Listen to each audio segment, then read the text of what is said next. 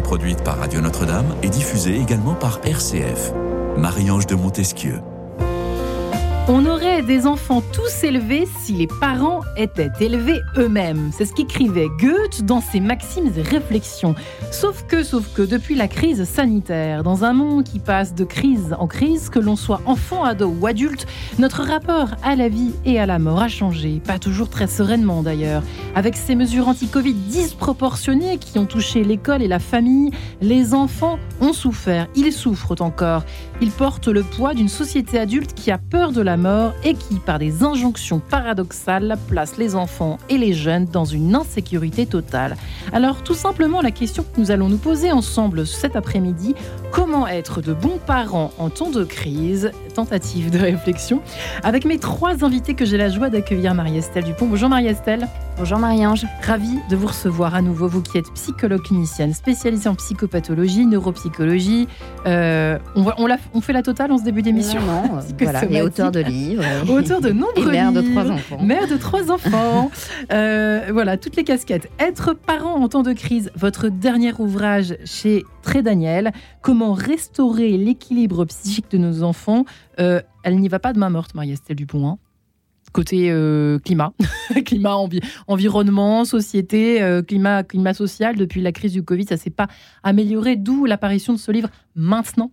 Oui, je, alors vous dites j'y vais pas de ma mort. Je crois que le pessimisme c'est le début de l'action. À un moment donné, il faut poser un constat sans mettre la poussière sous le tapis pour se donner les moyens d'agir. Donc euh, moi, j'ai été un petit peu la lanceuse d'alerte qui qui, qui, qui, sur les plateaux, disait Mais attendez, il y, a des, il y a des enfants, les enfants, c'est pas des adultes et leur développement euh, impose en fait mm. qu'on distingue les mesures que l'on prend euh, pour les adultes et pour les jeunes. Euh, donc on a fait le constat d'une vague pédopsychiatrique sans précédent en 2021, sachant que la santé mentale des jeunes était déjà très dégradée avant la crise. Euh, et puis le double constat de ça est d'une confiscation de la parole parentale plus que jamais. Hein. On a bien vu comment la famille n'était plus invitée dans le débat public pour les mesures qui étaient prises et qui concernaient les enfants, que ce soit en termes de santé, d'éducation, d'instruction, etc. Donc partant de ce double constat, euh, j'ai voulu me dézoomer, sortir de l'urgence dans laquelle on est en permanence, de la crise permanente. Euh, de ce, on a à peu près le même âge, Marie-Ange, et depuis qu'on est né, on n'entend parler que de crise. C'est-à-dire que nous n'avons de mémoire politique que de crise. Il y en a eu la fracture sociale, la crise politique, la crise économique, la crise énergétique. Donc, à un moment donné, il faut s'autoriser à penser, donc j'ai voulu d'abord dézoomer pour redonner aux parents des éléments de pensée sur qu'est-ce qui s'est passé dans la société depuis 40 ans pour qu'on en arrive à un tel niveau d'effondrement psychique des jeunes et à une telle confiscation de la parole parentale. Et donc évidemment pourquoi l'anthropologie matérialiste ne fonctionne pas. Hein? Je veux dire, euh, on n'a jamais été aussi mal avec autant de confort. L'anthropologie matérialiste. Bah oui, on a une définition exclusivement matérialiste de l'homme, donc ça ne peut pas fonctionner. Euh, et puis ensuite faire le rappeler euh, ce que c'est qu'un trauma, un trauma collectif et pourquoi il y a eu trauma au moment du confinement et comment les enfants se sont adaptés et comment on a confondu l'adaptation, la suradaptation et la résilience. Et puis ensuite, donner des clés, dire voilà, c'est ça la fonction parentale, c'est ça les besoins d'un enfant, comment on peut faire, reprenez confiance en vous, vous êtes le père, vous êtes la mère de cet enfant, c'est vous, in fine, qui savez, qui avez l'autorité légitimée par l'amour de ce qui est bon pour cet être. Reprenez les rênes ou prenez les rênes tout simplement de l'éducation, c'est pas simple, mais ça peut se faire, n'est-ce pas Stéphanie Combe? Bonjour Stéphanie. Bonjour Marie-Ange. Ravie de vous avoir, vous aussi, ici dans cette émission Quai de sens, je rappelle, sur Radio Notre-Dame et RCF, avec votre dernier ouvrage, on peut le, le citer, puisqu'il correspond aussi aux solutions, n'est-ce pas, euh, en temps de crise pour les parents que nous sommes autour de cette table. En tout cas, et vous êtes nombreux à nous écouter de plus en plus et on, vous salue, on vous embrasse d'ailleurs chaleureusement cet après-midi. Hein. La puissance de la prière des parents chez Salvatore. Tiens, en voilà une bonne, euh, un bon antidote à la crise, n'est-ce pas Exactement, parce que vous disiez, Marie-Estelle Dupont, dans nos sociétés matérialistes, on a, on a besoin de, de, transcendance, on a besoin de se référer à, à, plus grand que soi. Et je crois que ça, mm. c'est la première euh, euh, chose pour les parents, de, de croire que... Euh, il y, a, il y, a, du bien, il y a du mieux qui peut sortir. En, J'aime beaucoup en, en, chinois le terme crise juxtapose deux idéogrammes danger et opportunité. Donc le danger, il faut pas le nier. Danger, opportunité. Opportunité, ça veut dire crise en chinois. Ça se traduit comme ça. Et je trouve ça très très beau de, de voir par rapport à toutes ces crises que l'on connaît, que vous avez euh, décrites, il y a cette possibilité, des opportunités éducatives. Et pour commencer peut-être avec notre société de consommation, d'hyper-consommation, euh, je viens d'interviewer par exemple une famille qui a entamé un chemin de sobriété, alors d'abord contraint à la suite d'une faillite, d'un chômage, et qui est devenue choisie. Et je cite euh, Marie-Hélène Ravida, cette euh, mère de, cinq enfants, qui, qui, nous montre combien une consommation débridée éloigne de Dieu. Je la cite, le pouvoir d'achat est en réalité une prison. Le véritable pouvoir réside dans la liberté de se passer ce qui n'est pas essentiel et ne saurait combler le cœur de l'être humain.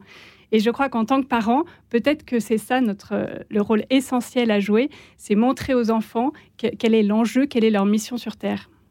Et que ce n'est pas grave s'ils n'ont pas la dernière trottinette, trottinette euh, Hello Kitty. C'est ça, euh, les Nike ou même 20 sur 20 euh, partout, dans toutes les matières. Ah ah, on, peut parfois se laisser prendre par cette course effrénée et de la consommation et de la réussite. Vous faites rentrer la performance dans la, dans la consommation, c'est assez intéressant, je trouve. Bernadette Lemoine est en ligne avec nous. Bonjour Bernadette Lemoine.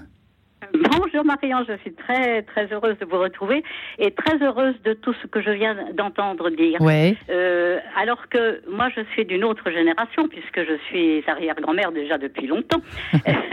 euh, donc je, je, je je voyais un petit peu les choses venir parce qu'effectivement toute cette course à la réussite, tout cet excès de d'agréments et de, choses bonnes, euh, tout ça, euh, ça, ça, nous a mené là où nous sommes euh, parce que ça fait longtemps que c'est commencé.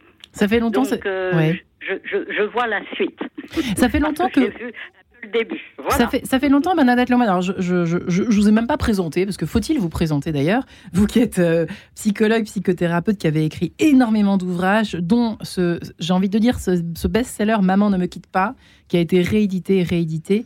Euh, euh, qu'est-ce que c'est le symptôme? Ce serait quoi? S'il fallait le, nommer, ce symptôme de... Vous dites que les parents, ça ne ça, date pas d'hier, cette histoire de, de, sentiment de, de, s'être dépossédé de ce rôle de parent, d'éducateur. Ça date de quand, cette espèce de sentiment de perdition des parents euh, euh, du XXe siècle? C'est difficile à dire parce que c'est venu euh, très, très progressivement. Et c'est venu, je pense, d'une d'une difficulté à réfléchir euh, et euh, d'une difficulté à résister à tous, toutes les motivités, à toute l'affectivité. Donc l'affectivité est devenue un petit peu la reine, mais pas la réflexion. Or, effectivement, euh, il faut toujours avoir cette notion de but et quels sont les moyens que je vais employer pour atteindre mon but. C'est c'est très très très basique, mais il me semble qu'on l'a quelque peu oublié. Je ne mm. sais pas ce, euh, ce que disent les personnes qui sont avec vous, mais je, je pense que euh, c'est quand même euh, assez évident. C'est dur de résister à la, aux tentations de la société, effectivement, même dans ses peurs, Marie-Estelle, c'est ce que vous dites dans votre livre, en fait. C'est fou ce qu'on est, même, si on, même quand on a des, des bases un peu verticales, un peu solides, eh bien, finalement, c'est dur de résister à ces peurs ambiantes. Vous parlez de la peur de la mort depuis le Covid et autres c'est dur quand même. Hein.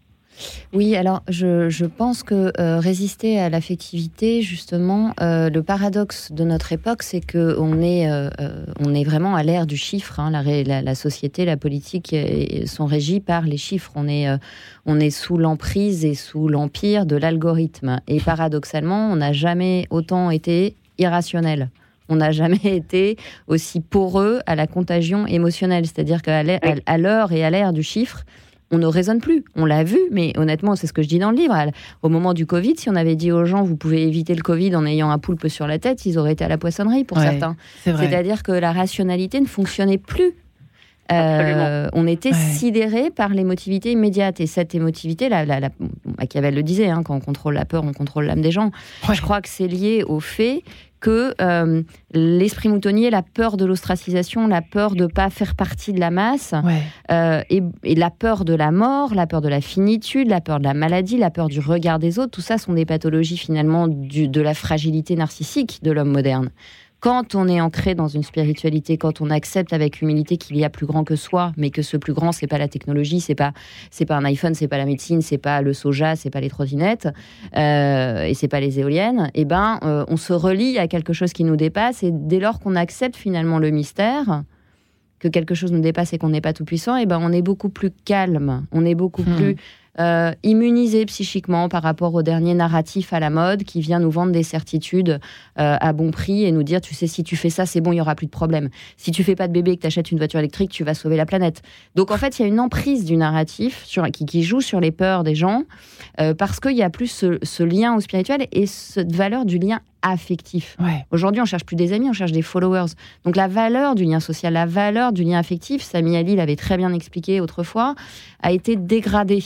Et donc redonner à nos enfants ce sens du lien affectif, euh, c'est aussi une immunité psychique contre l'isolement. Et quand on est isolé, on n'est plus euh, vulnérable à la manipulation et à la peur. C'est vrai qu'on a beaucoup parlé des, ados. Euh, alors, vous en avez beaucoup, beaucoup, beaucoup parlé, vous, Marie-Estelle, pendant, le, confinement, pendant les confinements. Euh, Stéphanie Combe, c'est vrai que les ados ont pris cher hein, pendant ce, Covid. Est-ce que c'est lié à tout ce qu'on est en train de dire? Pourquoi les ados plus que les autres, au fond? Pourquoi? Oui, alors je voudrais souligner justement euh, pour les ados cette difficulté du, lien social. Moi, je, vois beaucoup l'influence des réseaux sociaux, dits sociaux, euh, où ils sont euh, sans arrêt connectés, sans arrêt en lien avec des personnes, mais qui en réalité sont la marque d'un individualisme forcené. Quand je vois les, des, des, youtubeuses, des influenceuses aujourd'hui qui vivent quand même parce qu'elles présentent des, des produits cosmétiques et où elles expliquent si oui ou non euh, euh, c'est bien pour leur peau, euh, pour leurs cheveux, je sais pas quoi. Quand on voit des, des, youtubeurs ou des, des des, des, logorées verbales, mm. pardon, enfin des, pendant deux heures en live sur Twitch, ils vont interagir avec un public, mais qui a deux heures aujourd'hui pour suivre quelqu'un Enfin, il y a quand même quelque chose de, de, l'individualisme, du, narcissisme qui, qui, est effrayant pour les notamment pour les adolescents qui ont besoin d'être en lien, comme chacun de nous en fait. Et euh, le, dernier ouvrage, euh, qui est un collectif, euh, l'éloge de l'interdépendance, la puissance des liens, qui a notamment été coordonné par Ilios Kotsou, docteur en, psychologie, évoque une épidémie de solitude. Mmh. Et, or, il montre que le lien aux autres, au monde et à soi nous rend plus forts. Et aujourd'hui, ces adolescents qui n'ont pas encore tissé ces liens, qui sont aux prémices des, amitiés durables, euh, sont en effet les premières victimes de cette euh, solitude. Oui, euh, effectivement, c'est assez intéressant parce que vous avez dit qui est prêt à suivre pendant deux heures un influenceur. C'est vrai que les, on imagine tous ces ados qui, qui se sont finalement imaginés que c'était ça. En fait, un lien, c'est de suivre, d'être un follower de quelqu'un on sait même pas sa vraie vie en fait. On voit présenter, euh, je sais pas, chaque jour, chaque semaine, euh, euh, je sais pas, une partie, une journée type qui est complètement fake évidemment. C'est affolant une, une, vie comme ça qui commence par une vie virtuelle finalement, Marie-Estelle. Alors être parent là-dedans, bonjour. Hein. Oui, mais la déspiritualisation de l'Occident va avec la technicisation et la virtualisation en fait de la vie. Et on voit bien comment l'homme moderne, c'est un peu un homme tronc. Il est à la fois coupé de ses racines animales, de son instinct animal. Hein. C'est-à-dire qu'il y a des, il y a eu des mamans qui ont accouché pendant le confinement qui savaient pas si elles faisaient bien en câlinant leur bébé. On en est arrivé là. C'est-à-dire qu'on on est à la fois coupé de notre incarnation la plus animale, de mammifère qui a besoin du lien pour survivre et du toucher. Hein. On est dans une société qui ne se touche plus. Or, on sait que le toucher, pour les personnes âgées, pour les bébés, c'est une immunité contre la dépression, contre, euh, contre euh, la, oui, le, syndrome du glissement. Et puis, euh, on est coupé de, de, de, ces branches spirituelles. Donc, on est l'homme moderne est est finalement très fragilisé. On est passé d'une société qui était euh, organisée autour de cadres, avec euh, des surmois euh, qui étaient d'abord les surmois intériorisés, et puis la famille, et puis le, village, et puis, et puis la police, et puis la loi. Donc quand un adolescent partait à la dérive, il y avait différents cadres qui pouvaient le rattraper, à un stade très très narcissique qui est là quasiment en train d'aller vers quelque chose de presque psychotique, c'est-à-dire qu'il y a une indifférenciation des sexes, des générations, tout est interchangeable. Même l'amour est un bien de consommation en fait. C'est-à-dire si tu me frustres, je vais changer de partenaire. Donc, euh, donc ça c'est très triste et c'est pas inspirant parce qu'en réalité nos jeunes sont hyper ambitieux relationnellement. Quand on, leur donne la parole, quand on leur montre que leur pensée a de la valeur, euh, ils, ont ce sens du lien parce que ce sont des êtres humains qui ont ça en eux. Et quand on les prive dans un moment de construction identitaire de ces liens, évidemment qu'ils se dépriment, ils peuvent pas prendre confiance en eux s'ils sont pas dans le lien à l'autre, ils ont besoin d'aller, d'avoir des déceptions amoureuses pour de vrai, d'avoir, euh, d'avoir des amitiés solides pour de vrai, et pas derrière un écran pour prendre confiance dans ce qu'ils sont. Vous, m'amusez parce que, enfin, vous m'amusez. Malheureusement, non, vous m'amusez pas tant que ça. Mais ça, me rappelle un invité récemment euh, euh, venu sur ce plateau qui disait qu'il fallait un psy, un, qui a dans un certain âge, une certaine expérience, qui disait qu'il fallait frustrer les enfants en moyenne une fois tous les 15 jours. Il fallait trouver, voilà, vous frustrez vos enfants Tellement il a... Une fois tous les 15 jours. Au moins, il faut, frustrer ses enfants. Donc, tu n'auras pas de trottinette aujourd'hui. Bon, voilà. Ah, frustrer sur le plan matériel, ouais. apprendre à distinguer le besoin et le désir. matériel, bien évidemment. Pardonnez-moi, je ne sais pas préciser. Apprendre à distinguer le besoin et le désir et, et, lui faire prendre confiance en lui en lui montrant qu'il peut, il est capable de différer son désir. Et que par contre, évidemment, que son besoin n'est jamais négocié. Absolument. Son besoin de sommeil, son besoin de paix psychique, Évidemment. son besoin de repos, etc. Celui-là, on ne négocie pas avec. C'est bien pour ça qu'on le frustre sur les écrans, parce qu'on ne négocie pas avec son besoin de sommeil. Euh, mais oui, apprendre, ça donne confiance en soi de s'apercevoir qu'on peut se discipliner par rapport au désir. Ouais, un monde sans limite. Euh, Bernadette Lemoine, ça fait partie des, là aussi, euh, des causes de cette espèce de, sentiment de, perdre complètement les rênes de l'éducation de nos enfants aujourd'hui, en tout cas, les parents d'aujourd'hui sont perdus, notamment avec cette histoire de limite. On ne sait pas s'il faut en donner, s'il ne faut pas en donner. Euh, faire la part des choses entre désir et besoin. C'est fou parce qu'on est en train de parler de ça aujourd'hui. Il y a 50 ans, j'imagine que c'était. Je dis pas que c'était mieux avant, attention, parce qu'après on va me prendre pour une énorme réac. Mais c'est pas ça que je veux dire. Je veux dire qu'avant, on se posait même pas la question. C'était automatique. Euh, Bernadette Lemoine, point d'interrogation. Alors, c'était automatique, oui. je suis de cette époque.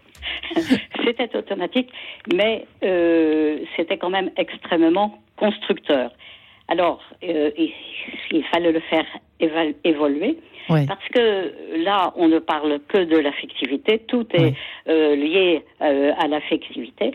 et autrefois, on s'occupait, on ne s'occupait pas assez justement de comment on vivait les interdictions, les, punitions éventuellement, etc.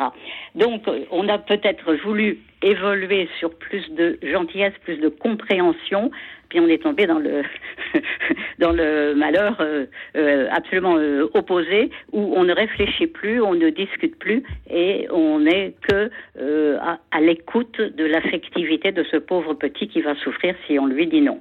C'est-à-dire que le but, c'est quoi? C'est de se c'est de se faire aimer le plus possible. C'est pour ah, qu'est-ce que qu'est-ce que vous mettez dans le mot affectivité je, crois qu'on a beaucoup dit, mais euh, ces enfants-là ne sont pas suffisamment heureux. Il faut être quand même, euh, il faut être beaucoup plus large, il faut beaucoup plus permettre, il faut, il faut pas tout.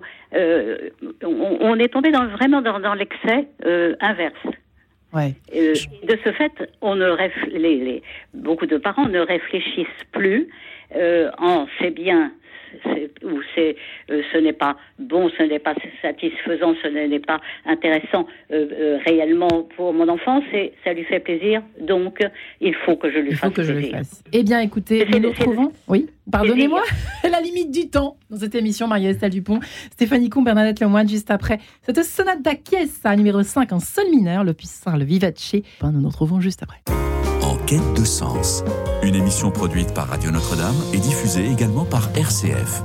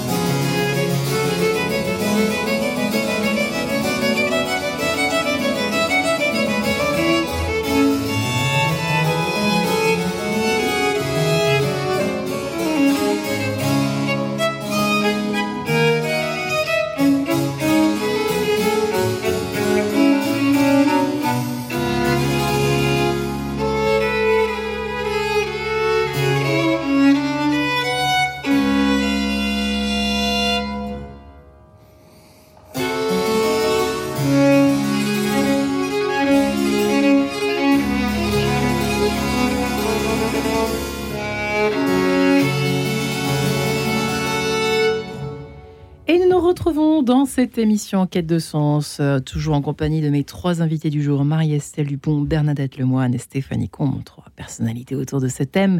Comment être de bons parents en temps de crise, crise au pluriel, hein, depuis cette, surtout depuis cette, cette crise sanitaire qui nous a tous un peu paralysés, figés, sidérés, pour reprendre les termes de Marie-Estelle Dupont, elle qui vient de publier, euh, euh, spécialisée en psychopathologie, euh, qu'elle est, qui suit de nombreux enfants, ados et adultes, avec toutes ces questions évidemment des burn-out, des deuils, des addictions.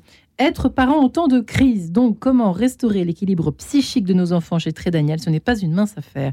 Bernadette Lemoine est également avec nous en ligne, elle qui est psychologue depuis très longtemps, qui a notamment écrit cet ouvrage que moi j'aime beaucoup, Maman ne me quitte pas, euh, qui avait été publié aux éditions Saint-Paul, qui avait été réédité plus tard, retrouvé dans les bonnes librairies également.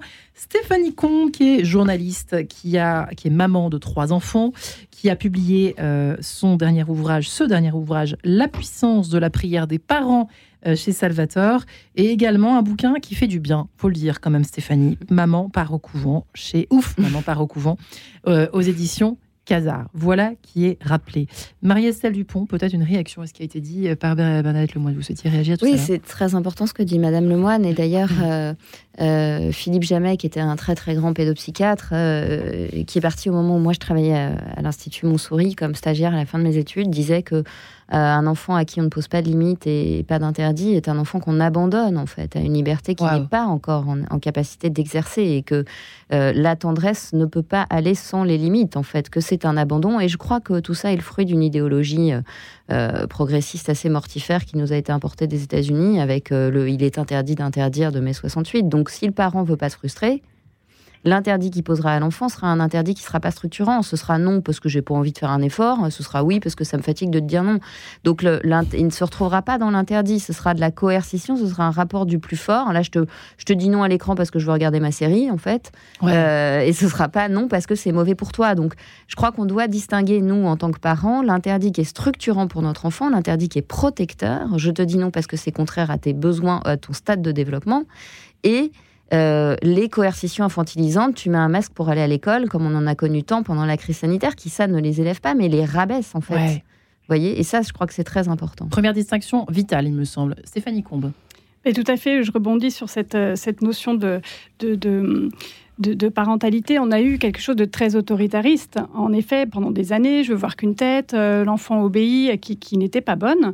Euh, à la suite de ça, le, le, le, le pendant euh, qui n'était pas bon non plus, euh, qui était excessif, c'est une autorité une autorité plus permissive, il est interdit d'interdire, etc. Et, l'enfant, en effet, ne, en apathie, parce que bah, un fleuve a besoin de rives, sinon ça devient un marécage. Et de la mmh. même manière, un enfant a besoin de règles, d'un cadre. Euh, et c'est là où on, en est arrivé à une troisième voie, une alternative qui euh, à la fois pose ces règles, pose ce cadre qui évolue avec l'âge de l'enfant. Et c'est tout ce courant, euh, je pense par exemple à la discipline positive, à Faber et Maslich, qui à la fois identifie les besoins de l'enfant et du parent, parce que le problème aussi de l'éducation permissive, c'est que ça a pu faire des enfants tyrans euh, qui, ont tyrannisé leurs parents, mmh. qui, eux-mêmes devenaient euh, euh, sans, sans, besoin, sans se niaient, voilà, et, donc qui, bah, qui ont commis des, tout ce qu'ils voulaient pas, parce que qui sont devenus violents, parce que dépassés par, par cet enfant. Euh, donc, et je crois qu'aujourd'hui, on revient à, une notion plus équilibrée de, euh, euh, en tant que parent, on donne des règles, il y a des sanctions, et pour autant, j'écoute les besoins, mes besoins et ceux de l'enfant. Eh ben, c'est dit en quelques secondes, mais alors à faire, ben, être le moine, pas simple, hein, cette histoire, pas simple. D'accord avec ça. Et justement, à propos des limites, euh, je rappelle quelque chose de très, de, de, très incarné. Un petit bébé qu'on couche dans un berceau beaucoup trop grand et qui ne touche pas ses limites va ramper jusqu'à ce qu'il les trouve parce que sinon il se sent effectivement perdu, abandonné.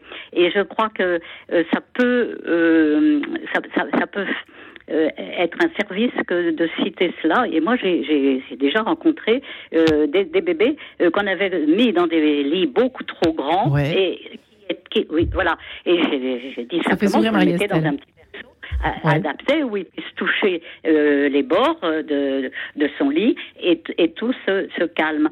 Et c'est très, c'est très matériel ça, mais on, on, peut l'adopter aussi sur le plan psychologique. Il y a des limites, sinon je me sens perdue. Mm.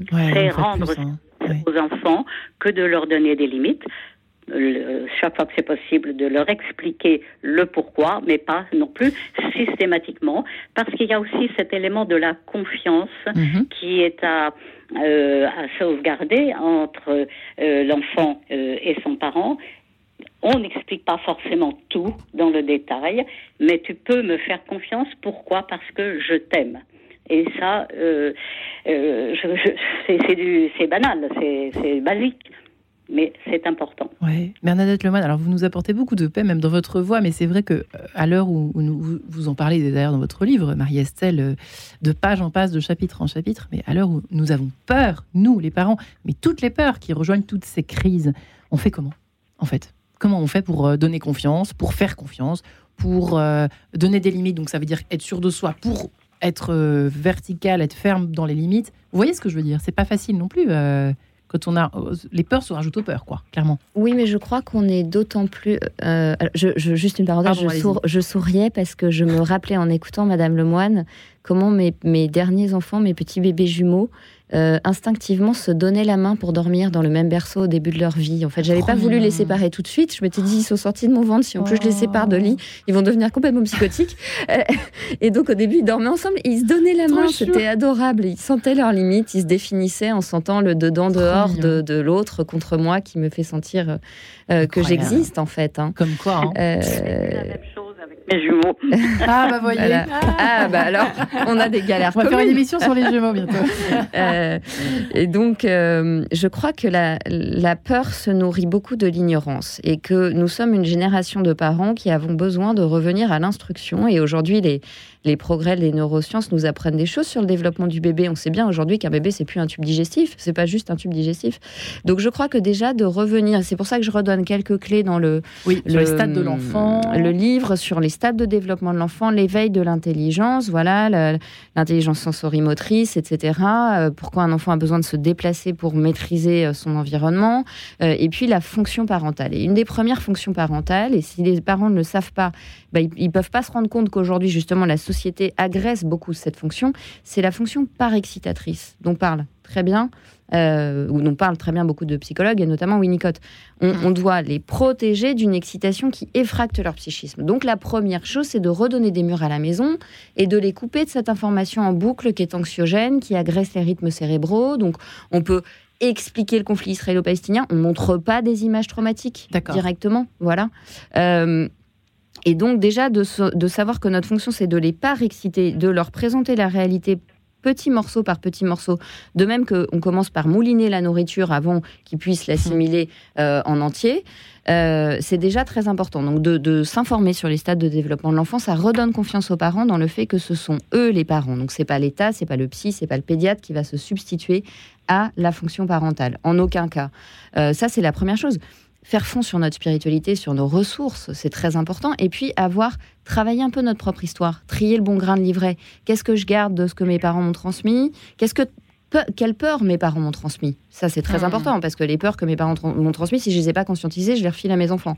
Euh, donc, je crois que le plus beau cadeau de naissance qu'on puisse faire à un enfant, c'est aussi d'avoir un petit peu travaillé, un petit peu éclairé l'héritage psychologique de notre propre famille, dans ce qu'elle avait de plus lumineux et dans ce qu'elle avait de plus sombre, en acceptant qu'il n'y a pas de famille parfaite et que Ouais. on va euh, aussi pouvoir transformer. C'est en notre pouvoir de transformer des choses qui nous ont fait du mal euh, en vigilance vis-à-vis de nos propres enfants. Ça, je pense Ouais, que c'est vous très dites important. aussi qu'il y a, une, il y a une, un pi- le piège de la surdiagnostication. Je- Oui, je dis qu'il y a une tendance à la psychiatrisation psychiatrisation. En fait, c'est très intéressant de voir l'évolution des manuels de psychiatrie. Aujourd'hui, la version euh, actuelle du DSM, qui répertorie les pathologies mentales, c'est formidable, il y a quasiment une pathologie par émotion. Donc le deuil est une pathologie. C'est-à-dire qu'un être humain qui pleure la mort d'un être cher, il faut lui donner une molécule. Euh, je crois qu'à un moment donné, il va falloir sortir de cette anthropologie très, euh, euh, très morbide qui est derrière l'essence sociale actuelle, et notamment la psychiatrie, et accepter que la souffrance fait partie de la condition humaine. Une fois de plus. Une fois et qu'elle peut se sublimer dans le rire, dans l'art, dans plein de choses, dans les liens affectifs, qu'on a parfois besoin d'une épaule pour pleurer, et qu'on n'a pas forcément un trouble de l'attention. Un enfant n'a pas forcément un trouble de l'attention. Parfois, il a juste besoin de courir, de sauter, et que sa mère s'occupe de lui. Enfin, je veux dire, donc c'est dommage qu'il y ait des, aussi des diagnostics euh, qui sont euh, une sorte de, euh, de, de, perversion, enfin de, de, torsion de la réalité psychologique de l'enfant. C'est vrai qu'on a même au petit parc avec le.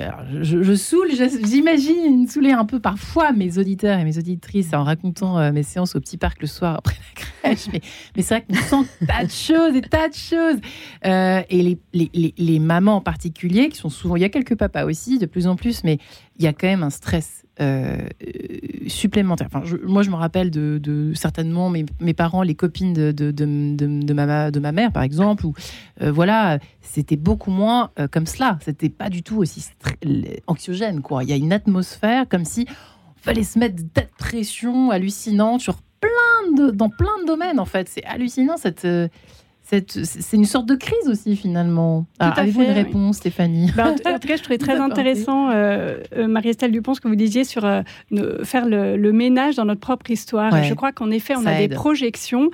il faudrait qu'on prenne le temps de s'arrêter et de voir de quelle manière, à table, le soir, on parle de l'avenir de notre société, de... parce qu'on peut avoir des propos projetés, des peurs qui n'ont pas lieu d'être. Et, à ce propos, il y a une enquête amusante qui vient de sortir Jeunes en France, d'octobre de, 2023, euh, qui montre que 71% des 16-25 ans euh, sont optimistes quant à leur avenir, quand dans la même proportion, 70% exactement de parents pensent que leurs enfants vivront moins bien qu'eux.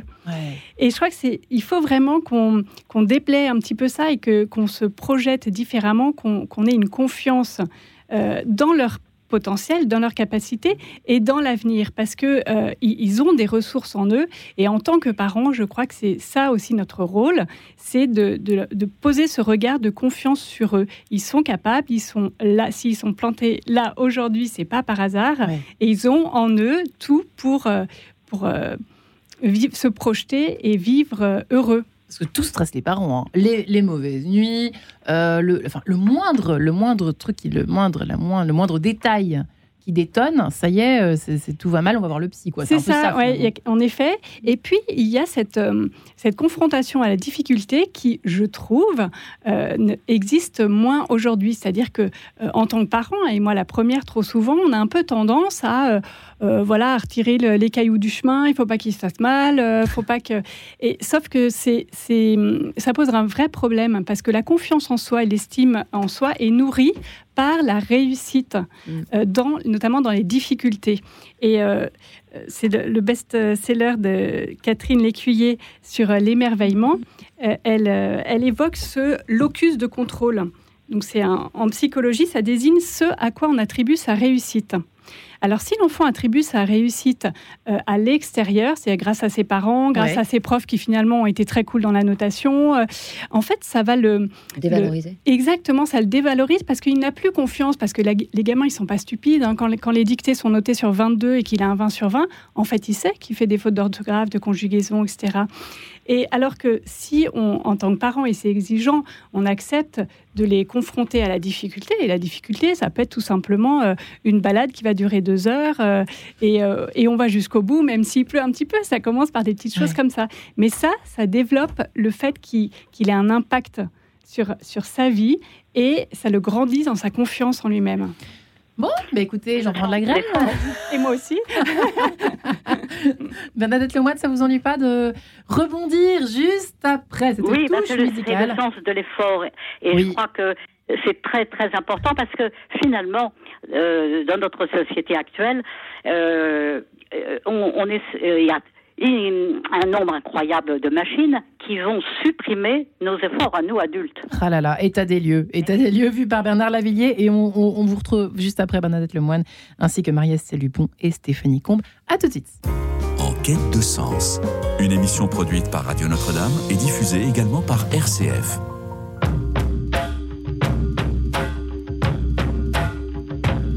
Je vois des grandes Tchernobyl en puissance, je vois des animaux clonés. Des millions de tonnes de pétrole en souffrance sur des super tankers rouillés.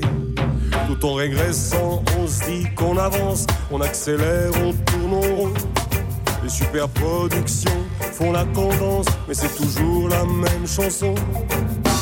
Cassé de l'Est, stressé de l'Ouest, rusé du Nord, usé du Sud.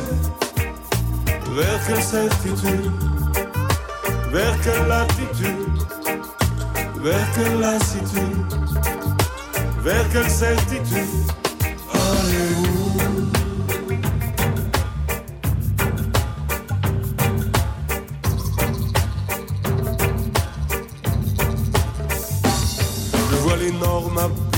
matière, cette montagne de déchets, des sous-marins coulés, mais nucléaires, ça fait toujours un drôle d'effet. Qui va manger le gâteau d'anniversaire? Pas celui qui paye l'addition. S'il reste des miettes pour l'œuvre humanitaire, ce sera toujours la même chanson. Cassé de l'Est, stressé de l'Ouest, rusé du Nord, du. Vers quelle certitude, vers quelle latitude, vers quelle lassitude, vers quelle certitude? Allez-vous?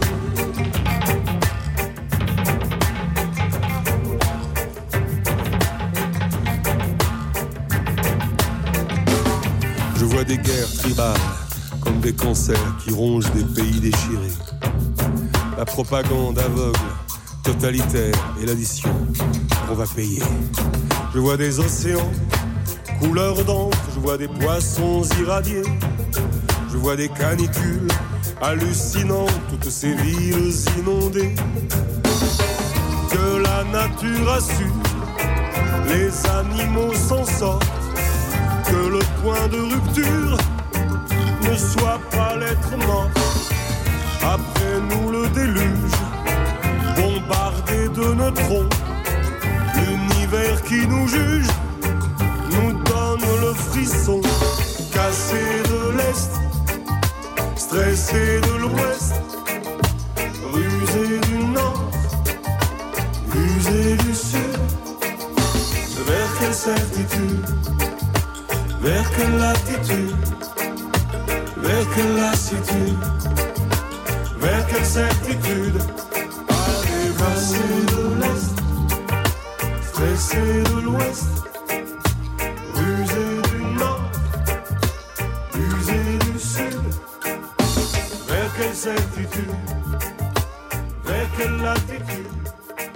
Voilà pour cet état des lieux. Bernard Lavillier sur Radio Notre-Dame et RCF. Comment être de bons parents en temps de crise Crise au pluriel. Marie-Estelle Dupont est avec nous et son livre Être parent en temps de crise. Euh, un vrai petit précis finalement d'instruction parentale en parentalité pour s'en sortir tout simplement. Et il y a des solutions, croyez-nous, euh, autour de cette table. Vous qui avez publié cela, euh, Marie-Estelle, chez Très Daniel, comment restaurer l'équilibre psychique de nos enfants, de nos enfants et même, j'ai envie de dire, de, de nous-mêmes, de nos parents, parents qui nous écoutaient. Bernadette Lemoine est également en ligne avec nous, psychologue, psychothérapeute, euh, qui euh, a écrit, euh, nous, notamment Maman ne me quitte pas chez Saint-Paul, et puis Stéphanie Combe, La puissance de la prière des parents chez Salvatore, et Ouf, Maman part au couvent chez Casar, vous qui êtes journaliste et maman euh, de trois enfants, dont d'un ado. Et c'est pas facile tous les jours, Stéphanie. N'est-ce pas? Et oui. Euh, oui, vous souhaitez rebondir, je crois, Stéphanie ou Oui, c'est vrai, cet âge adolescent, et alors, moi que j'aime énormément parce que je trouve que c'est l'âge de l'idéal, c'est l'âge de... Et en même temps, euh, on voit souvent ça peut-être dans nos familles, hein, plus préservées. Euh, c'est aussi euh, quand même l'âge de, de, la grande flemme où finalement, ils font pas grand-chose. Et je crois que c'est aussi notre... votre Non, je, je ne dévoilerai pas tout. Mais je crois que c'est aussi notre rôle de, de parents de parfois euh, mettre un, une petite pichenette pour, euh, pour qu'ils se bougent un peu. Et je pense notamment euh, en termes d'altruisme, de, de, solidarité. voilà, qu'est-ce que je fais pour qu'il s'engage, pour que son grand idéal s'incarne dans la vie, à côté de chez lui Qu'est-ce qui le motiverait pour vraiment se se, donner aux autres, s'engager, s'investir. Alors on sait qu'aujourd'hui, hein, dans le bénévolat, c'est dur d'avoir des jeunes et pas seulement des jeunes dans la durée. Mais je crois qu'on a vraiment un rôle en tant que parents pour les tourner vers, vers les autres, pour qu'ils s'engagent concrètement dans la société. Ouais. Euh, Bernadette Lemoine, vous parliez du goût de l'effort, vous a un petit peu coupé la chic. Oui, le goût de l'effort. Ça rejoint ce que très agréable de faire des efforts, mais disons que euh, ce qui est agréable, c'est justement lorsque l'on euh, réussit quelque chose après avoir fait un effort. Alors que euh, dans la société, d'une façon un peu globale, on a toujours l'impression que ah bah si ça me demande un effort, c'est que c'est pas normal, il doit y avoir une autre solution. Mais le sens de l'effort, c'est difficile de le demander aux enfants. Et tout à l'heure, on parlait de réussite. Et comme euh, justement, quand on fait effort, on a quelque chance de réussir, je voudrais euh, euh, simplement dire à propos de la réussite qu'en elle-même, elle, n'est pas un but. Et que, parce que, en fait, le seul but qui est le nôtre, c'est l'amour, et ça doit être notre seul Dieu. Et faire de la réussite un, un, but risque de nous égarer. Euh, non pas que la réussite soit une mauvaise chose, au contraire, c'est une euh, très bonne chose et elle, euh, elle clôt justement des efforts qui sont faits. Mais je, je, ne propose pas ça aux enfants, mais plutôt de faire des progrès, simplement de faire des progrès euh, juste ce qu'il est capable de faire comme progrès. Alors bien sûr, ça va aboutir à la réussite, mais euh, il va le faire différemment. Et s'il rate, le raté ne sera pas vécu du tout de, la même façon. Alors, c'est le sens du progrès par l'effort hmm. pour essayer de résumer ce que je vous explique plus ou moins bien. Non, mais c'est très clair, merci Bernadette Lemoine. Mais j'avais une question, faire des progrès pour faire plaisir aux parents, c'est pas une mauvaise chose en soi ah non. Non, non, c'est pas, c'est, pas un but. Alors, euh, pour faire plaisir euh, aux parents, euh, oui, ça peut être de temps en temps. Là, je vais penser à, à desservir sans qu'on me le demande trois fois ce sera pour faire plaisir aux parents, mais les parents diront ça m'a fait plaisir, je te remercie, et c'est comme ça euh, que tu peux apprendre à vivre en étant attentif à ce qui peut aider les autres. Vous voyez? Et il faut le replacer euh, dans quelque chose de beaucoup plus large euh, que, en tout cas, que le plaisir des parents. Même si je suis tout à fait d'accord pour qu'on nous fasse plaisir. L'école des nouilles. C'est pas comme ça qu'on va grandir. Ouais. Euh, Marie-Estelle Dupont, la place de l'effort, c'est vrai, dans l'éducation, euh, on en parle assez peu.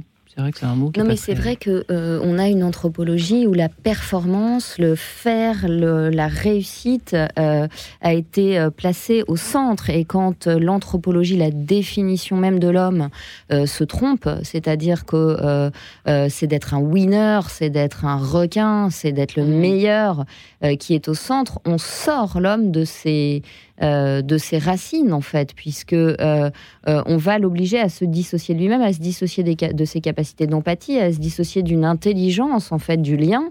Et il va être en permanence anxieux, il va se sentir très seul, euh, il va être dans la peur et il va faire les choses à partir de la peur et non pas à partir du désir. Euh, et à partir d'un idéal finalement de, de, perfection matérialiste et pas du tout de, plénitude en fait de son être. Donc moi je crois vraiment que l'anthropologie s'est plantée depuis, bah, Bernanos l'avait dit, hein, après la Seconde Guerre mondiale, l'Occident finalement va rester dans ce trauma. Et, euh, et on se trompe d'anthropologie parce qu'on redéfinit l'homme comme un consommateur contribuable. C'est un peu l'homo economicus, hein, il faut que l'homme rentre dans le modèle et pas du tout que le modèle reflète l'homme. Euh, et, finalement, euh, avec une mauvaise définition de l'homme, forcément on met en avant les mauvais principes dans, dans, dans les programmes scolaires, etc., etc. Quand on regarde comment Maria Montessori, par exemple, avait observé l'éveil de l'intelligence chez un enfant, elle respecte chez le tout petit le fait que ses rythmes cérébraux ne sont pas ceux d'un adulte et donc elle n'interrompt pas l'activité d'un enfant. Donc l'enfant n'étant pas interrompu, son effort n'est pas douloureux, il est, naturel et il va aller au bout de son activité parce que c'est d'aller au bout de son activité qui lui fait plaisir, qui le met en état délation et qui fait qu'il va aller vers les autres. Donc en fait, il y a aussi des choses à ne pas, euh, comment dire, à ne pas, euh, avec lesquelles il ne faut pas interférer parce que la nature a bien prévu les choses. Et ce goût de l'effort, finalement, chez le tout petit, il s'observe. C'est absolument incroyable euh, à quel point un bébé peut aimer soulever des choses lourdes. Ouais, c'est vrai. Mais c'est absolument fascinant. Quand vous partez en vacances, il essaye toujours de pousser la plus grosse valise. et, et finalement, drôle, hein. et parce raison. mais pourquoi? Mais parce qu'en fait, c'est comme ça qu'ils sont existés. C'est quand, c'est quand il sent qu'il a réussi quelque chose. Vous lui demandez d'arroser la plante qui est là. L'arrosoir est à 10 cm de la plante. Il va promener la plante tout autour du salon avant d'arriver à côté de l'arrosoir. Et vous vous dites, mais c'est pas du tout économique. et en fait, il a eu besoin de se prouver à lui-même qu'il était capable de faire quelque chose. Et la grosse frustration qu'il n'y arrive pas. Donc je crois que le goût de l'effort, c'est tout petit qu'on peut le développer. Alors on galère un peu vers 6 ans je trouve qu'il y a un cap un peu difficile vers 6 ans où il faut, faut vraiment le, nourrir, le motiver. Mais tout petit, il est là à l'état de racine et, et les petits bourgeons vont arriver si, si on sait l'arroser, si on sait ne pas dire attends, je le fais à ta place parce que ça va plus vite. Ouais. Et là, on casse ah. le goût de l'effort. Ah, intéressant, Bernadette Lemoine, j'imagine que vous allez réagir là. je suis ravie. Je suis ravie quand j'entends ça, oui. Faire à la place d'eux, tout ça, c'est très, très tentant. Célébrer, célébrer les progrès, c'est-à-dire la progression. Le célébrer tu as fait mieux que la dernière fois. Ça, c'est un progrès. Bravo. voilà. Mais tout ça, euh, c'est quel est le but ultime? C'est l'amour. Il faut toujours se rappeler que euh, si, si on oublie l'essentiel, euh, justement dans l'anthropologie, que c'est l'amour. Hein, le, but est l'amour avec un grand A. On, on, risque de se planter. Effectivement, Stéphanie Combe, là pour le coup, faire à la place d'eux, c'est aussi, c'est aussi ça, une, Exactement, oui, c'est un, une barrière qu'on se met, c'est un vrai problème pour le coup. Tout à fait, et a fortiori à l'adolescence où euh, euh, bah, c'est de plus en plus euh, difficile de faire à la place d'eux. Enfin, moi personnellement, en maths et en physique, je suis larguée de très longtemps. je pensais que vous alliez nous dire ranger sa chambre, mais non. Vous n'êtes pas la seule. mais je crois que c'est important, justement, quand ils grandissent, de les sortir de l'illusion de tout ce qui est facile, de, l'argent facile, des, des, réussites faciles dont on parlait tout à l'heure, et, et, introduire cette idée d'exigence. Euh, qui est nécessaire pour les, construire. Je cite euh, dans mon ouvrage La puissance de la prière des parents une, euh, une, mère protestante américaine qui priait pour que son fils se fasse prendre à chaque fois qu'il faisait quelque chose en dehors des clous. Donc, qu'il se fasse qui triche, qu'il fasse le mur, etc. Et c'est drôle parce que systématiquement, en effet, il, s'est fait prendre parce qu'il avait copié. Euh, euh, quand il a fait le mur, il est tombé sur euh, le, pion qui faisait sa pause clope à ce moment-là. Et je me disais, c'est beau parce que finalement, peut-être que nous-mêmes, en tant que parents, on peut être tentés de, bah, que l'enfant ne se fasse pas avoir, que finalement tout se passe bien facilement. et j'aime beaucoup cette idée de, prière, pour qu'il se fasse prendre, par amour, parce qu'on sait que la facilité, les compromissions, la triche, ça ne va pas le grandir, c'est pas euh, constructeur pour lui. Oui, c'est intéressant. Vrai que, oui, Prier pour que l'enfant rencontre ce dont il a besoin et pas ce qui lui fait plaisir immédiatement. Ouais. Mm, mm. Ouais. Bernadette Lemoine, euh, là aussi, c'est facile à dire. à faire peut-être un peu moins. Alors j'avais une question parce que vous l'évoquez aussi, forcément quand on est en crise, qui dit crise dit peur, qui dit peur dit conflit, Marie-Estelle. Et alors là, comment comment faire avec cette histoire de, quand on est deux à la maison avec un ou plusieurs enfants euh, on a un rapport immature là aussi euh, à la façon de se mettre en conflit avec l'autre. Euh, comment on gère cette espèce de, de, la gestion du conflit d'aujourd'hui n'est pas la même qu'avant, on l'imagine. Non, hein. pas du tout. Mais pourquoi? Parce qu'on est dans une société qui a dévalorisé la pensée il n'y a plus d'impératif de penser. Il y a effectivement un, impératif de performer, de, montrer, etc., de se conformer, mais il n'y a plus d'impératif de penser. Et du coup, on fait des enfants sans avoir pensé le projet éducatif et spirituel euh, qu'on a pour eux c'est pas la projection. Je veux qu'il soit banquier, je veux qu'il soit polytechnicien. Non, non, ça c'est de la projection narcissique. Le projet, qu'est-ce que j'ai envie de lui transmettre spirituellement? Qu'est-ce que j'ai envie de lui transmettre? Et ça, ça se discute avec l'autre parent. Alors, il arrive qu'on soit seul parce qu'on est veuf, parce qu'on est séparé, parce qu'on a été. Voilà, mais euh, euh, c'est intéressant dans ces cas-là d'en parler avec les parents et marraines, avec, euh, avec des frères et sœurs, avec d'autres adultes qui éduquent pour discerner ce qu'on a envie de transmettre à nos enfants. Et je crois que dans un monde où, on, du fait de la baisse de l'instruction, du fait de l'hystérisation du débat public, euh, du fait euh, euh, d'une idéologie qui prend de plus en plus de place à l'école. on a un peu régressé vers une pensée qui est très binaire, ce que j'ai dit à de nombreuses reprises pendant la crise sanitaire, et que cette pensée binaire fait que parfois les parents ont peur d'avoir un avis différent, de mettre l'enfant en porte-à-faux avec ce qu'il entend dans l'espace public. Mais là, je crois que notre fonction de parent, c'est simplement de dire à l'enfant, quand tu seras grand, tu as le droit de penser ce que tu veux, mais ce qui est important, c'est que tu saches pourquoi tu penses ce que tu penses, et de remettre du débat et du dialogue au cœur. Mm. Et on mm. a le droit d'expliquer à l'enfant pourquoi on lui interdit quelque chose. Moi, j'ai expliqué très très tôt à mon fils aîné pourquoi les écrans, c'était non, c'était pas négociable, c'était même pas envisageable. Jusqu'à quel âge? Euh, Comment ça, jusqu'à quel âge? Alors, évidemment, pas d'exposition aux écrans du tout avant 3 ans. S'il regarde un dessin animé, c'est certainement pas sur une tablette ou un smartphone, c'est très loin et pendant un temps très court pour pas mettre son état, son cerveau en état d'hypnose, etc., euh, etc. Et euh, et je pense que redonner euh, aux enfants le goût de la pensée, le goût du débat, le goût du dialogue, c'est une très grande immunité contre la peur. Parce que nos enfants n'ont pas peur des mêmes choses que nous. Et en fait, nous, on a des peurs pour eux. Mais si eux, dans des situations où eux n'ont pas le contrôle, si déjà on valorise le fait qu'ils aient une opinion, qu'ils soient pas d'accord, qu'ils pensent autre chose, que peut-être avec leur imaginaire, ils auraient inventé d'autres ressources, d'autres réponses, eh bien, l'enfant ne sera pas euh, manipulable, l'enfant ne sera pas terrorisable avec des discours catastrophistes, et en plus, il construira sa pensée. Et thèse, antithèse, synthèse, c'est un exercice qu'on fait plus beaucoup à l'école, et je crois qu'on peut le faire à la maison. Ouais, thèse, antithèse, synthèse. Hein. Bravo. Ah, bah écoutez, 20 sur 20 pour Bernadette de la part de Bernadette. Ah bah c'est très très flatteur pour la psychologue que je suis. Merci N'est-ce pas Bernadette euh, Lemoine? Euh, Oui, aujourd'hui, c'est vrai que c'est. On dit souvent qu'il est, il est difficile aujourd'hui euh, d'exercer l'art de la parentalité ô combien, alors que pourtant, pourtant, pourtant, il n'y a pas de. Il y, a, il y a énormément d'outils, il y a énormément d'ouvrages qui sortent, il y a énormément d'aides qu'on peut avoir et pourtant, nous n'avons jamais été aussi inquiets en tant que parents, Bernadette Lemoine, hein euh, Oui et non. ah, pour finir. je, crois que euh, justement, quand on a les, les, bons outils, entre guillemets, euh, et qu'on aime réellement, qu'on est vraiment dans l'amour, je pense que tôt ou tard, on parvient à son but. Ouais. Voilà. Je, peux dire ça parce que, évidemment, j'ai du recul. Je suis arrière-grand-mère depuis un certain temps.